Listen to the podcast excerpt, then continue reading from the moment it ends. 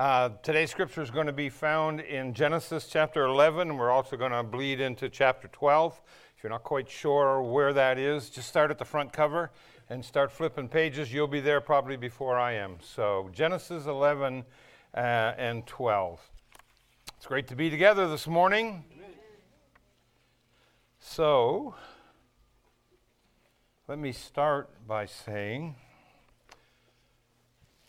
I love you. Someone said to me one time, when you start a message like that, does that mean look out what's coming? I said, You finally figured it out. I'll still love you at the end of it. I want to talk to you today about a subject that's dear to my heart. Some of you that know me well know that it is probably the driving passion of my ministry. A message entitled Settling for Less.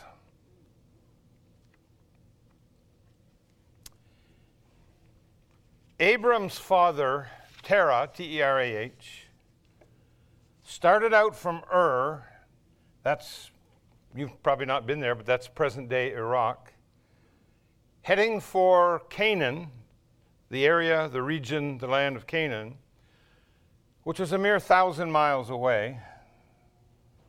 But he settled in Haran, H A R A N, which is present day Turkey. That was about 600 of those 1,000 miles. Have you settled for less than that to which God has called you? Settling for less. Let's pray. Thank you, Heavenly Father, for your word. Thank you that when we look with open hearts into your word and ask you to bless and to inspire and to energize that word so that it comes into our hearts with challenge and with conviction and with truth abounding. Lord, we need to be ready to accept it. So we ask that our hearts, our minds, our spirits would be clear of any distraction, and your word will be preeminent now in these moments together, and the word of God will just come alive. Lives will be actually changed and transformed and decisions will be made that will last for eternity. And we'll thank you for it, for we pray in Jesus' name. Amen. So I'm going to turn quickly to uh, Genesis chapter 11. I'm going to have some of the scripture on the screen for you. Um, and I've chosen to take the scripture today from the New King James Version. I know we move around a little bit from one version to another. Usually we're around or in the NIV, sometimes referencing the message, etc. But today I'm going to be reading from the New King James Version. So if you have your Bible, your app, your whatever you're using, uh, it's going to be very close to what you have. If you'd feel free to um, uh, to read along with me, I'd really appreciate that. If not, you can just follow. I'm going down to verse 31, so I'm going almost to the end of chapter 11, if you will. Genesis chapter 11, starting at verse 31. Make sure we're on the same page, and we are. And go and Terah, remember now, is Abram's, Abram's father. Let's get that in our minds. And Terah took his son Abram and his grandson Lot. Are you reading with me or did you decide not to? That's oh, okay, fine. Yeah. Lot, by the way, was the son of Haran. There's a man and a place by the same name, so I don't want you to get confused here, okay? And so Haran was another one of, uh, of Terah's sons. And his daughter in law Sarai, his son Abram's wife, and they went out with them from Ur of the Chaldeans to go to the land of Canaan. And they came to Haran and dwelt there. So the days of Terah were 205 years, and Terah died in Haran. Uh, just to give you a tip on how old these people got to be and, and, and how old uh, Terah was and so on. He headed for Canaan five years before he died, which would make him. Okay, so you're 29, you're 35, you're 46, you're 60, you're even in your 70s, approaching 80, you're above that in the glory years, and you get tired. he headed out on a 1,000 mile by foot journey at the age of 200. They made him good then, didn't they? What? And so at 205, Terah dies. Now, if you just keep your Bible open and go right into chapter 12, we're going to pick up there at verse 1, read a few verses of chapter 12. Now the Lord had said to Abram, and, and, and, and the Lord spoke to Abram. It isn't clear. I've read a lot of different commentaries on this. It isn't really clear whether he spoke to Abram before uh, Terah died or after. It doesn't really matter. He spoke to Abram. That's the important thing. Here's what he said to him Get out of your country, from your family, and from your father's house. Wonder what he'd say today. To a land that I will show you. I will make you a great nation. I will bless you. I will make your name great. And you shall be a blessing. I will bless those who bless you. I will curse him who curses you. And in you all the families of the earth shall be blessed. And then let's keep going, uh, verse 4, verse 5, right up to verse whatever. So Abram departed. Oh, okay. And Abram was 75 years old when he departed. Abram departed. Don't play with me. So Abram departed as the Lord had spoken to him, and Lot went with him. That's an important verse, too. And verse 5, as we've, or wherever we are, and Abram was 75 years old. Okay, whatever verse is on the screen, you want to read with me? then Abram took, by the way, if you have lunch plans, we just blew them. Okay. Abram took Sarai, his wife, and Lot, his brother's son, and all their possessions that they had gathered, and the people whom they had acquired in Haran. And they departed to go to the land of Canaan, so they came to the land of Canaan. Hmm. Hmm. So we have two distinct things here to look at, and they're, in, they're absolutely in contrast or juxtaposition. They're just standing alone together, and yet they're so far apart in thought. I'm thinking that some of the things that might have been going through Terah's mind, I don't know that they were, and I don't think they were ever verbalized, because I don't know how close uh, a God believer, to being a God believer, Terah was. He was into idol worship. Uh, he made his living making idols and selling them. And he, when he lived in Ur of the Chaldees, that was one of the most wicked cities there was, and it was all about idol worship. So I don't really know. But there, but, but there was a time somewhere there in, in his past 205 years, where there was a thought of God, whoever God was, or whatever God was. And I think at one point or another, Terah must have said, I have not lost faith in God. I have not lost faith in the grandeur of God. But, but what I've lost, I, I've lost sight of who God is and what God does and how God works. So my God is really G O D, small g, not G O D, capital G. I think he's thinking, I've adopted a puny idol. I've settled for less. In my comfort, I've stopped something, and I'm not even sure what it is, nor am I certain I was that comfortable to begin with, but this much I know something changed. Uh, just to put it into geographical perspective, we have a map. I just want to put that up for you. You see Ur of the Chaldees, if you look at the map straight on, down in the lower right corner there, and that's the Chaldean region and then they were heading over to Canaan, but I mean, they weren't going to go through the desert. That made sense. They weren't going to go straight across. Everybody see the map okay? Yeah. And, and so the, they would follow the river Euphrates up to Haran, okay? That's six, about 600 miles, give or take. And then from there down to Canaan area, okay? Uh, Shechem, Bethel, below Jerusalem is, is, is Canaan. Okay just to give you a, a visual, get an idea of what this journey was supposed to be, and for some of them, what indeed it was. Terah intended to go to Canaan, but he settled in Haran. Now, that's the most important thing this morning that you're going to hear, so you can look at the map one more time and think about this. He's in Ur, He's supposed to be heading to Canaan. He settled in Haran, and Terah never moved from there. Upon his father's death, Abraham was spoken to by God, and, and, and, and God told him, Go to a land that I will show you.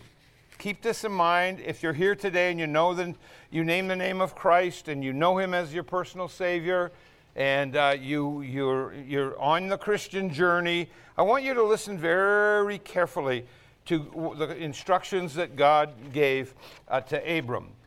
You see, when a person begins the journey uh, uh, to follow Christ, the goal is always the promised land.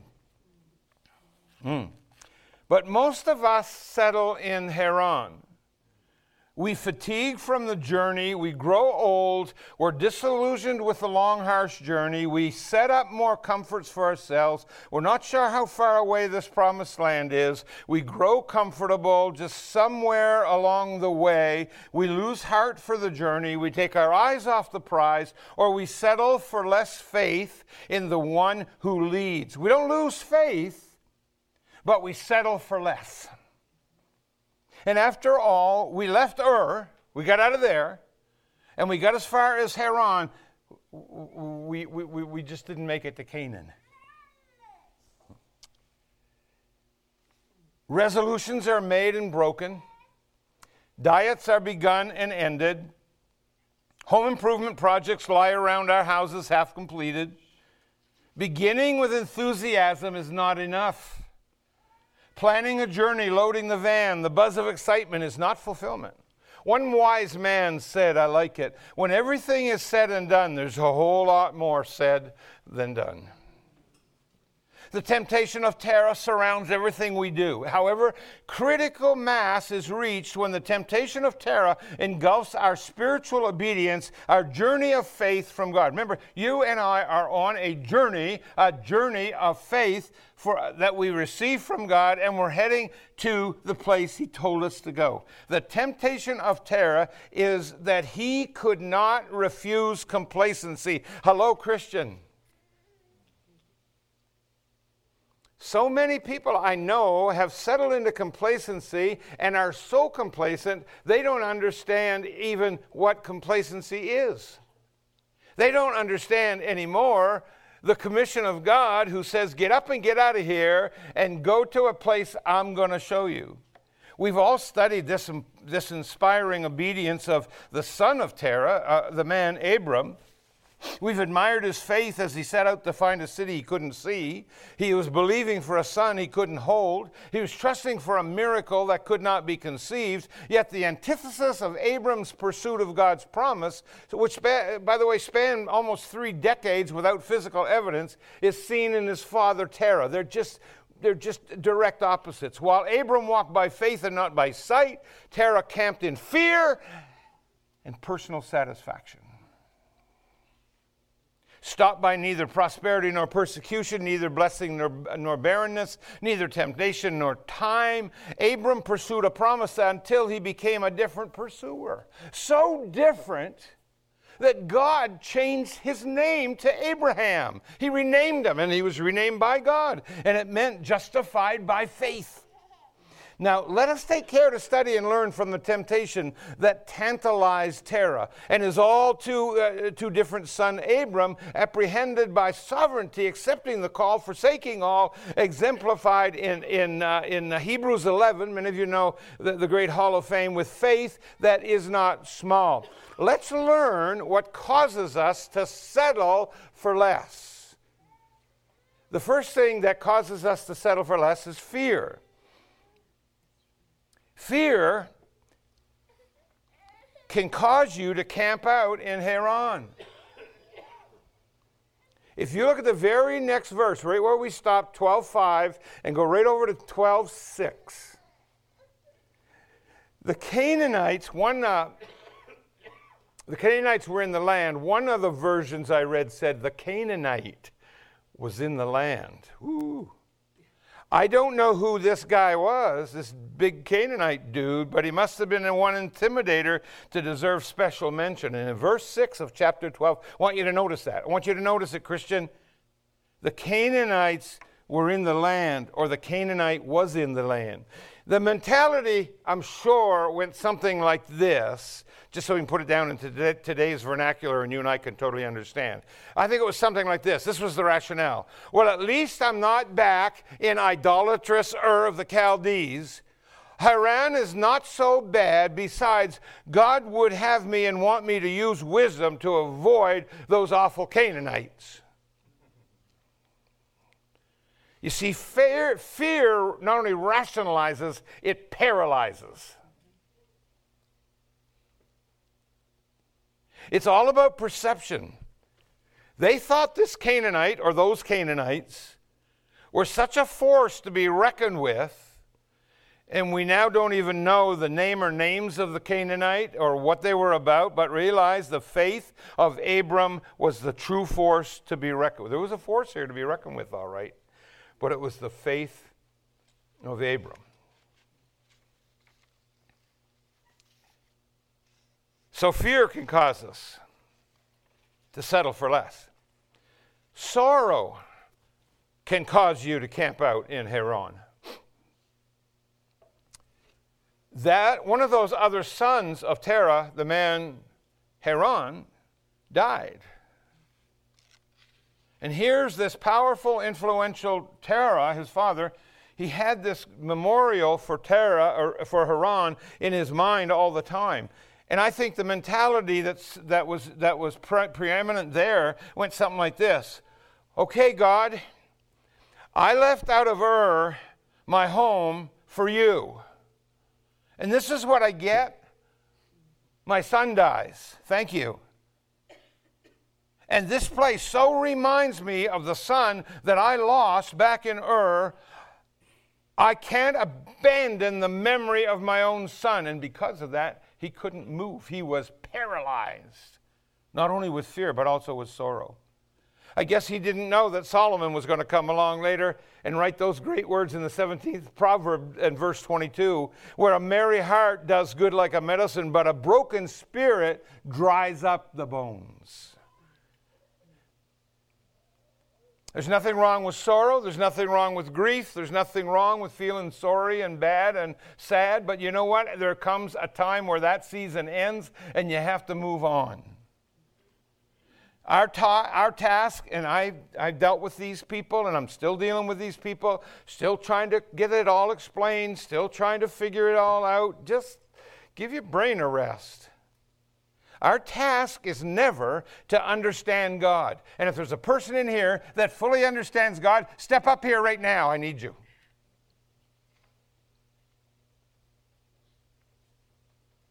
Our task is not to understand God. It's not even to appreciate God. It's not even to explain God. Now, stay with me.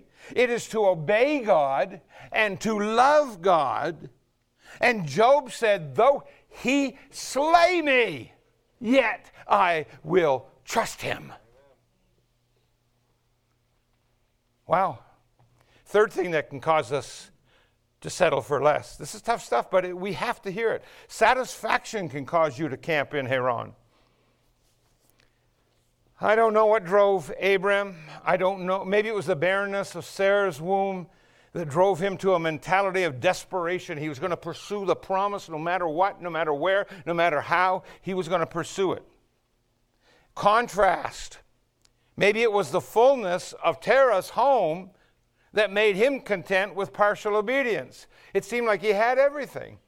He had the home, he had the name, he had the children, he had the grandchildren, it just seemed like he had everything full satisfaction, partial obedience. Realize, my friend, you can't be content being only called out from Ur. Your salvation is only half fulfilled when you're called out of the world. God has not only saved you from the world, but He has saved you to His glory. Abram was not content growing in a household that only birthed the minimum of salvation by separation from idols. He knew what was going on in the background. He had forsaken the world, he had given up the world, he had left that old world, and now he must pursue another world.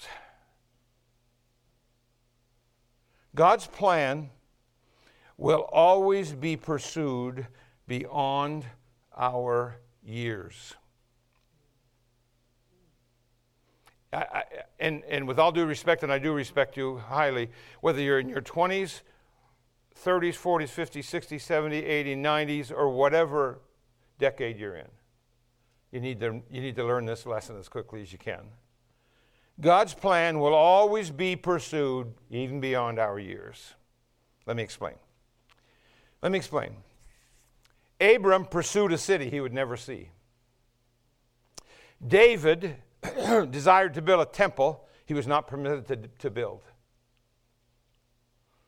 The Apostle Paul desired to journey to Spain and preach the gospel and spread the gospel everywhere. It was not to be. It depends what commentator you read. We don't know for sure. I'm very, very doubtful that he ever made it to Spain. And if he did, I'm glad he did. But he, his, all of his plans and all of his, they say, well, he had three missionary journeys. Well, if you read Paul's life, just his life, you'll see he really had four missionary journeys and he was probably planning a fifth one. So everything that God had planned for Paul didn't happen necessarily in Paul's time here on earth. That's why I say God's plan will always be pursued beyond our years. God will always give you a mandate that's greater than anything that you could completely fulfill. If it is something you can totally accomplish in your own lifetime, then it's your goal and it's your satisfaction, and it'll leave you complacent in Haran. Because God's call will be to a new generation. And God's call, read the Bible, read history. It's always to another generation, it's always to the next generation, it's always to the ones coming on up the line.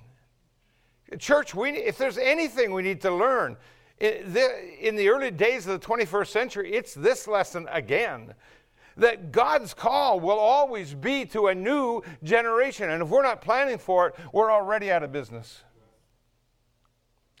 Here's what he says. Here's what God says. I'm not making this up. Here's what God says to Abram Get out of your country. What does that mean? Okay, let's break it down into, again, our language. He's saying, Abram, leave the culture you know. Okay? Leave the language you speak. Leave the religion you've been in, if you've been in any, and leave all the traditions that you're familiar with. Get out of your country. Whew. If that weren't enough, here's what God said Get out from your kindred. Wow. Leave every relationship that would entangle you or remind you of your life before I called you.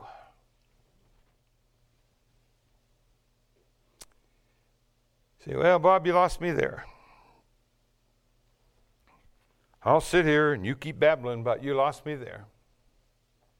And then God said, Get out from your father's house. He's saying to Abram, Forsake the wealth that's bequeathed you by your inherited complacency, and forsake everything, but cleave to this call of mine. Embrace only this word.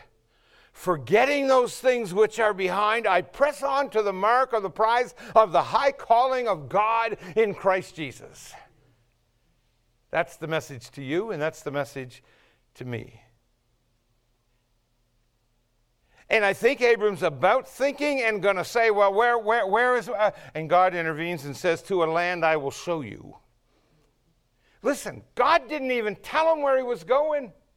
He didn't tell him what the land was like. He didn't even say, This is a good land, it's a fruitful land, it's full of everything you need, or it might be barren. He didn't tell him. He didn't say, This is a hot land or a cold land, it's up north, it's down south. The promise was veiled as a future promise of another revelation. Why, Abram? Because there's more coming.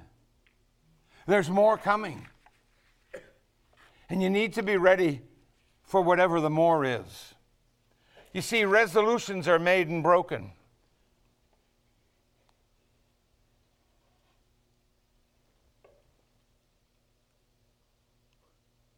You know, you look at this and you say it's a study in obedience versus a study of disobedience. It's a study of, of just mindless wandering, getting nowhere, just meandering, and it's, it's, it's, it's direct it's on the other hand, it's a direct answer to the call of God to do all these things, get out of the country, get out of the get out of your kinfolk, get away from your father's house and move on and go to a place that I'll show you and I haven't shown you yet because I don't want to give you the option. I don't want to confuse you with the facts. This will be the temptation of every follower of Jesus. For Terah and Abram, it was geographical first. You saw the map. And it was also very much spiritual. For some of you, it is or will be geographical.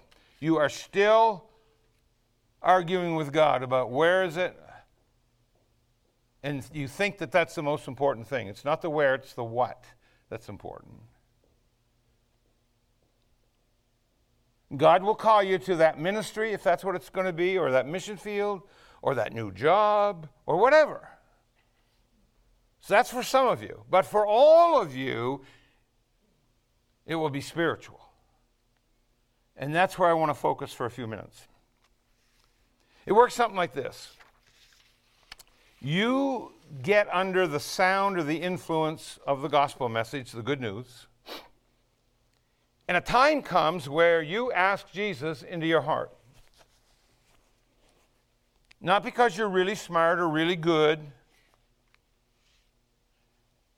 And you can't respond to God unless He first reveals Himself to you.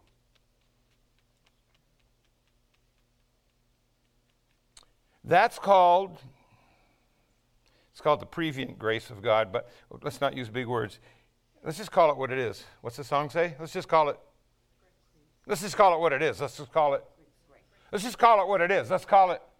You don't know that song? Okay, let's call it grace. Grace is God making himself known to you. You weren't looking for him. You weren't searching for him. You didn't know your life could drastically change. You didn't even know what you didn't know. I didn't know what I did know, and I thought I knew. That's called grace. So God speaks to you. Maybe in this, maybe you were in a, a storm in your life, like you've never heard, and nobody's ever heard of a storm like this. Very possible. A lot of people go through some terrible things. Maybe it was simply sitting through a sermon. That can be pretty terrible at times, like this morning. Maybe it was through some contact with a friend, just a mutual contact, nothing really serious. And all of a sudden, you realized your condition. And you didn't like the condition that your condition was in. Hmm? And you realize here was your condition. And by the way, nobody ever got saved until they came to this point. They realized their condition was this Oh, I am separated from God. Period. Whatever that meant to you at the time, you wanted to change that. And even now, if you try to explain it, whatever it means to you, you knew that you got to that point and you wanted that to change. So, what did you do? You either followed somebody's instruction, if you will, or you were just moved by the Holy Spirit to open your heart to God and start talking to Him. We call it prayer. We have so many different formulas for prayer, it scares me sometimes, but we just talk to God and you talked to God and you prayed and you received Jesus into your heart and you knew that this was your need now. This will satisfy that condition that you've just identified. And at this moment, the Word of God says, You are born from above. Whew. See, born twice. Mm. Or the Bible says, born again. It's October, right? Still, this is pumpkin month, right?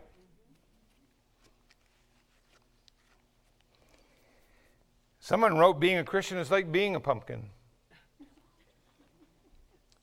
God picks you from the patch and brings you in. John 15, 16. Then he washes all the dirt off you. 2 Corinthians 5, 17. Then he opens you up and scoops out all the yucky stuff and he removes the seeds of doubt and hate and greed. Romans 6 6. He hasn't done this for most of you, but then he carves you a new smiling face. Just wait, it's coming. Be patient. Psalm 71 23. And then he puts his light inside you to shine for all the world to see, Matthew 5 16.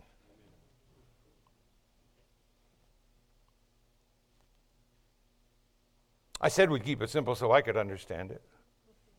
Please don't tune me out. Don't, don't, don't think, oh, he's just talking to lost people, so I, I can just start thinking about lunch now. What are my options? No, I'm talking to every person here. Lost people, saved people, young people, old people, because once you begin this journey of following Jesus, and once you identify yourself as a follower of Christ, which many of you in this room have, then you're called to pick up and go to the land that God will show you. And if you're not careful, you'll grow weary in the desert of life and you'll settle for less than God wants you to settle for. And you will settle in Haran and you'll settle for less of God.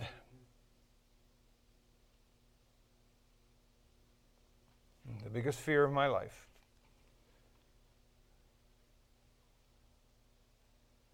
God didn't call you to Haran. He didn't, I don't even know that He called you to go that way. but he calls you to Canaan. Oh, let's clarify something here. I'm not talking about heaven. I don't know why Christian writers and songwriters and so have so confused this thing. Making Canaan sound like it means heaven. Canaan is not heaven, heaven is not Canaan. Let's settle it. When you receive Jesus by faith, and you obey Jesus in believer's baptism, and that's what it is, the first step of obedience, and you identify with the body of Christ, God's church, your name is eternally inscribed in the book of life. Hmm? Every step you take through your desert on your way to Canaan gives evidence of your salvation. But Canaan, can I say it one more time? Is not heaven. You can settle in Haran and still go to heaven. Matter of fact, there are probably people in the room that'll do just that. I hope not. Because God didn't tell you to settle in Haran. He told you to settle in Canaan. More specifically, He said, I want you to settle in a land, excuse me, I will show you. I want you to settle in a land I will show you. Wow. Let's think about that.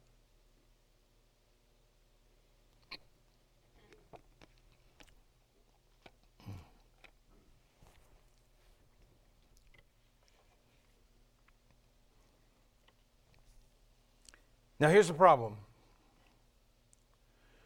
Many of the Christ followers that I've run into along the way stop looking for Canaan.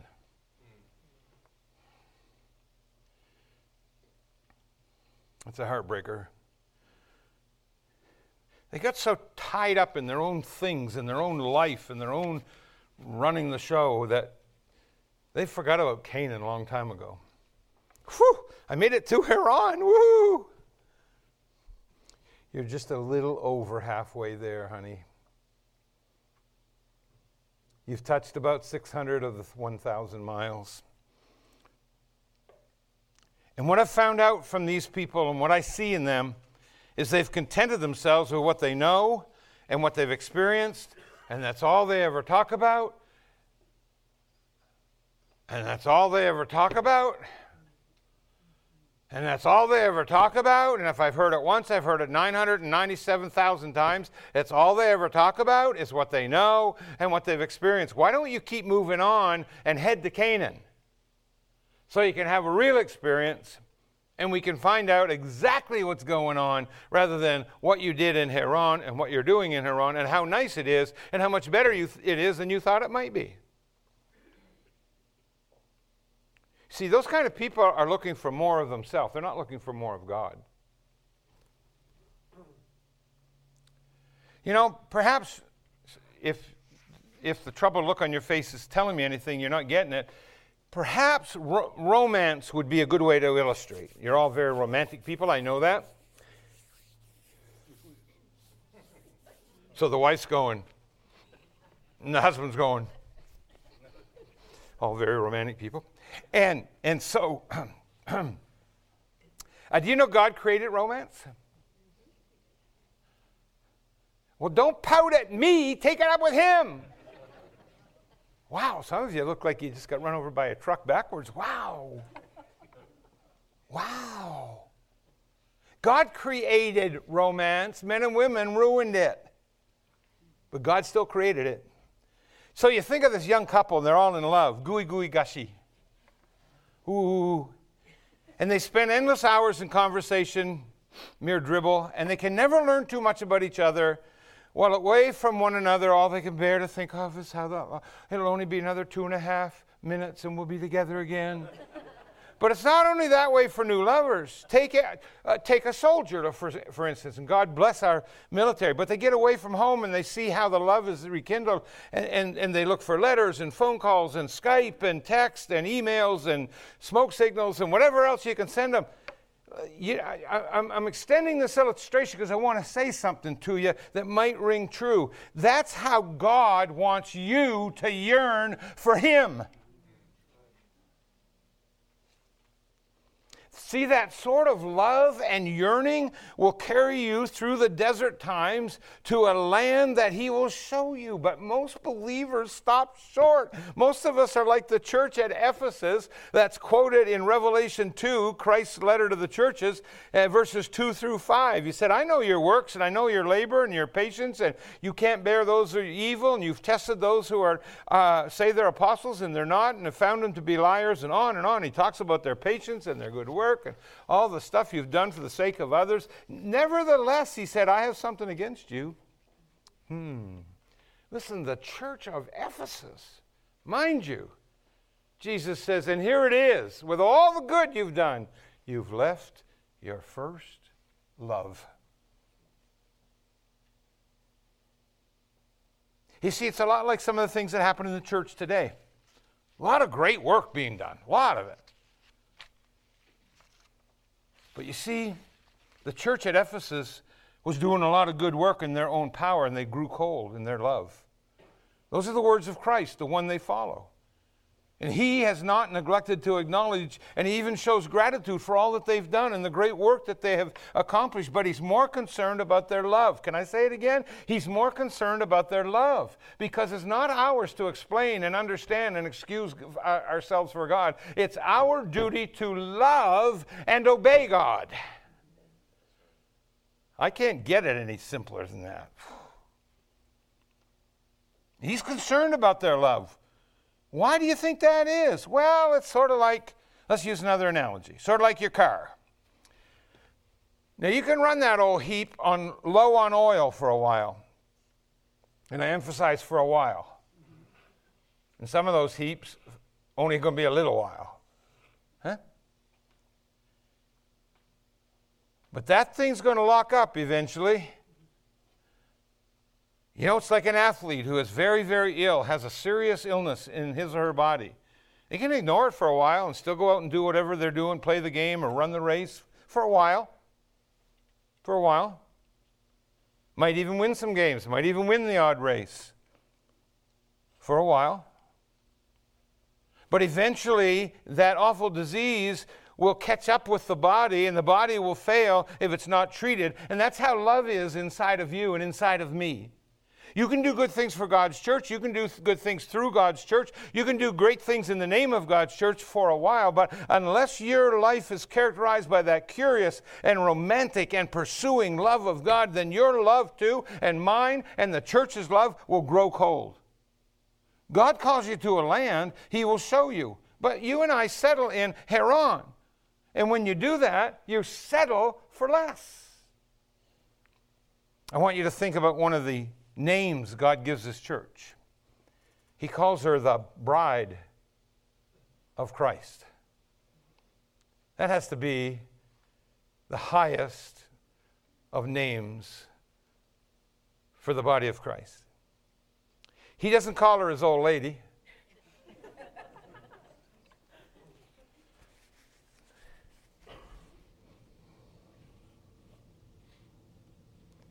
Very little bothers me more than people being disrespectful of the parents God has given them or the spouse God has given them with these crude titles. What comes to your mind when you envision a bride? Usually it's a beautiful young woman in a beautiful bridal gown. And the groom and the bride look longingly into one another's eyes, even in the fallen world. The image is almost always one of clean, a clean slate, hope for the future. Hmm. And then look at how the Holy Spirit inspired the Apostle John to write it. He wrote it in Revelation chapter 19 starting at verse 5 and he said a voice came out of the throne saying praise our god all his servants and you that fear him both small and great and i heard as it were the voice of a great multitude and as the voice of many waters and as the voice of mighty thundering saying alleluia for the lord god omnipotent reigneth if you ever know where handel got that let us be glad and rejoice and give honor to him for the marriage of the lamb is come. Oh hallelujah can't wait for the marriage of the lamb. Can you yeah, I love a good marriage supper. And his wife hath made herself ready. And he and and to her was granted that she should be arrayed in fine linen, clean and white. That's the that's what the imagery of the white wedding dresses, etc., is all about. I'll teach you that someday if you're interested. And he says unto me, Right, blessed are ye which are called unto the marriage supper of the Lamb. And he said unto them, These are the true sayings of God. A wife, think of it, a bride ready, pure. Imagine if instead it rained, and there she was, and the hosts of heaven said, Here comes the old lady, and she's all ready for him. Mm. That would inspire you right down to your toes, wouldn't it? Mm.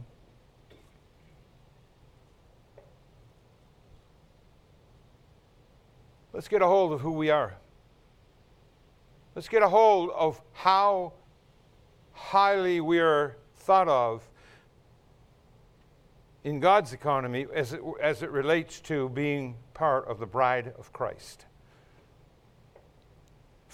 You see, my friends, following Jesus involves walking through the desert at times. But you don't have to walk through the desert all the time. I, I meet people there in the desert. They were there 20 years ago when I talked to them last. I'm like, isn't there another route around this place? You even going to stay there that long? See, that, that's not the destination. The destination is a land that I will show you, God said. Have you stopped looking for it?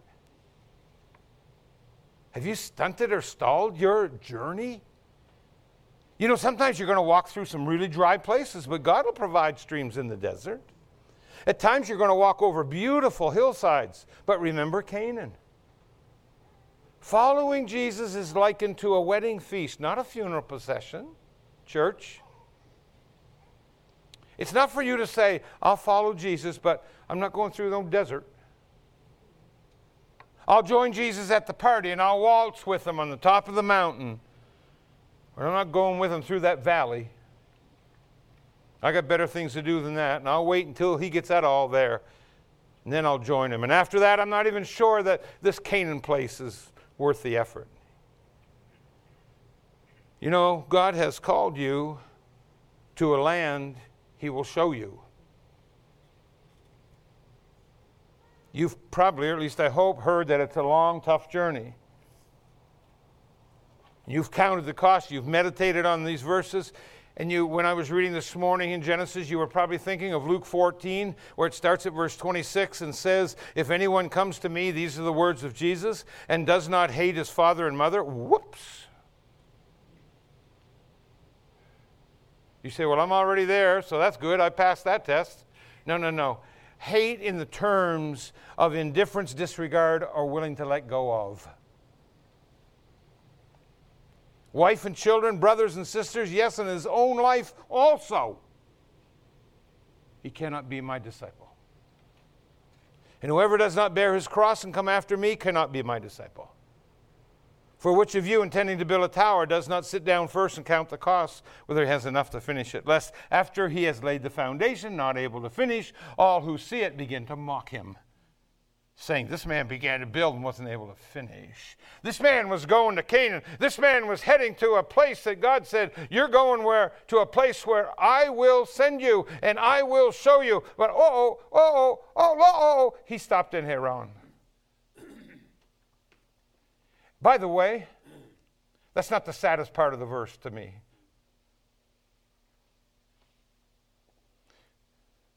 I think it's miraculous that in less than five years he made it from Ur to Haran. The saddest part of that verse. And Terah was 205 years old. Here's the sad part. And he died. And he died in Haran. And you're sitting here today and say, Yeah, I want to follow Jesus. I'm on. I'm on board.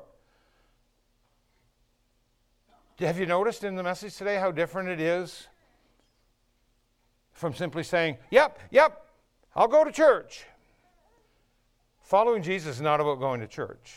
That's part of it, perhaps. Like driving your car is not about changing the oil, though that's an essential part of it, right? Following Jesus is an all consuming lifestyle. It bleeds over into your relationships, it bleeds over into your schoolwork, it bleeds over into your, your job, it bleeds over into your home, it should bleed, bleed over into your marriage, it should bleed over into your character in the community, whether people see it or don't see you. If it doesn't, then you're not following Jesus. So let me ask you, especially those of you that have followed Jesus for a number of years now.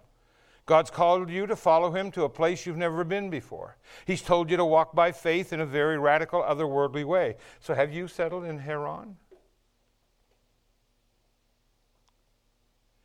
There's a word in English that started out, matter of fact, started out as an old golf term. And it's a term that when used to be, uh, not in vogue now, but it used to be when you're on the green I played golf a little bit when I was much younger, and I don't know, I know where the green is, but I was never on it. But why is it people only respond when I make fun of myself? I'm teaching them the absolute depths of spiritual knowledge, and they sit there like wooden Indians. Oh. But I say something like that, and they're with me. So I never made it to the greens. Matter of fact, I'll tell you why I quit playing golf because they quit mowing the grass where I hit the ball. Okay, now we got all that settled. Listen to my point.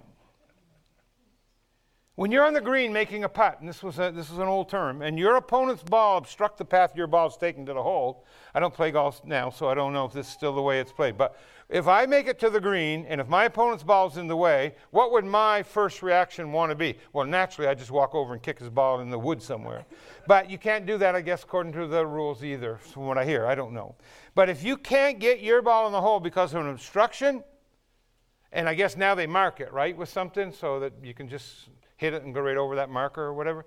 But it used to be, there was a term for it, that if you couldn't get your ball in the hole because of an obstruction, it was said you have been stymied. Thank you. You've been stymied. Most followers of Christ have been stymied at one point of their journey or another because they let something or someone get in the way or some, some something get in the way of God's will. They started out well, but just like well, started out well too. They started for Canaan, so did he. But some obstruction occurred, something happened, made him settle for Haran. Of course, it's somebody else's fault. No, you ever notice in today's world nobody's to blame for anything? Amen. Yeah. Yeah. No. And they stopped short of the goal. What were they? Stymied.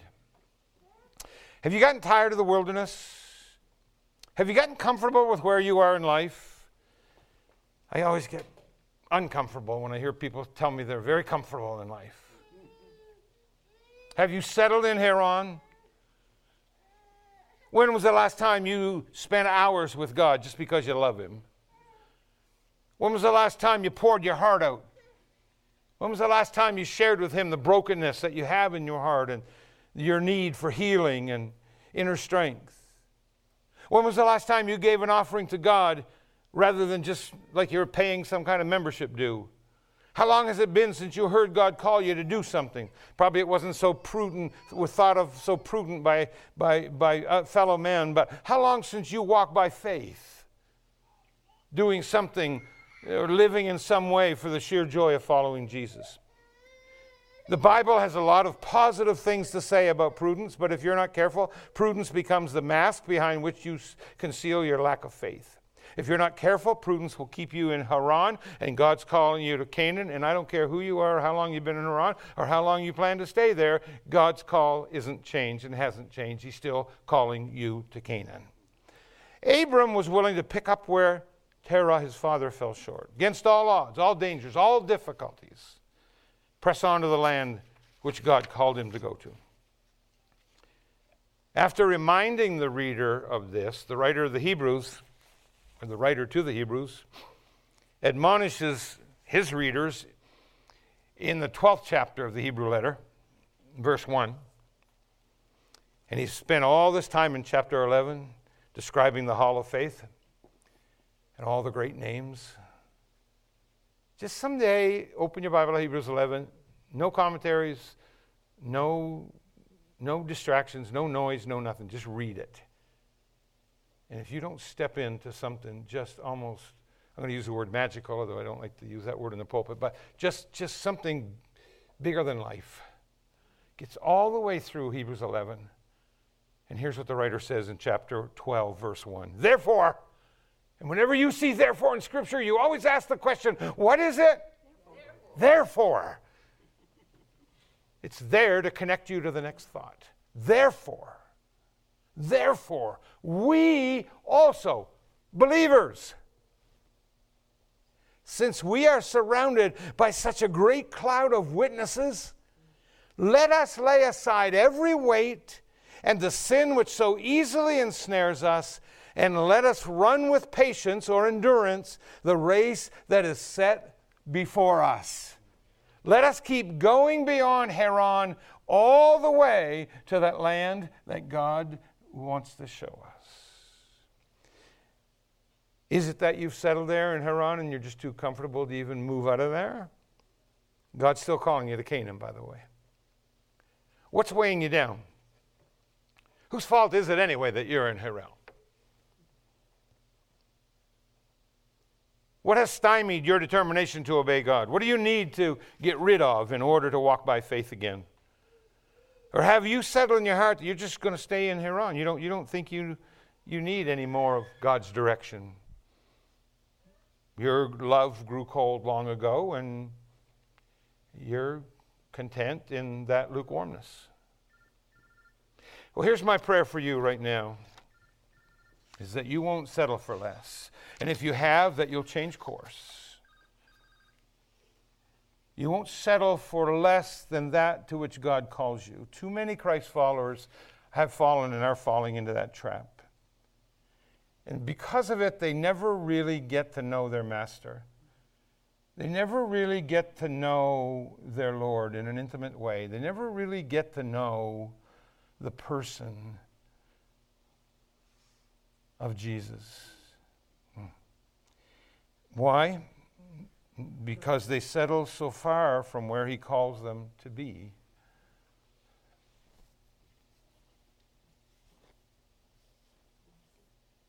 See, Haran is not Ur. That's 600 miles back down the road. We're not going there. But it's still some 400 miles from where we need to be.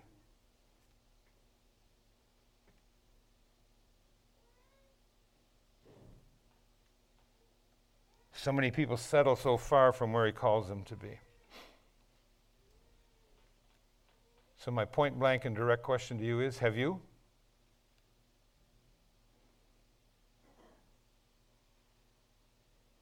If so, what can you do to change it, and what are you going to do to change it?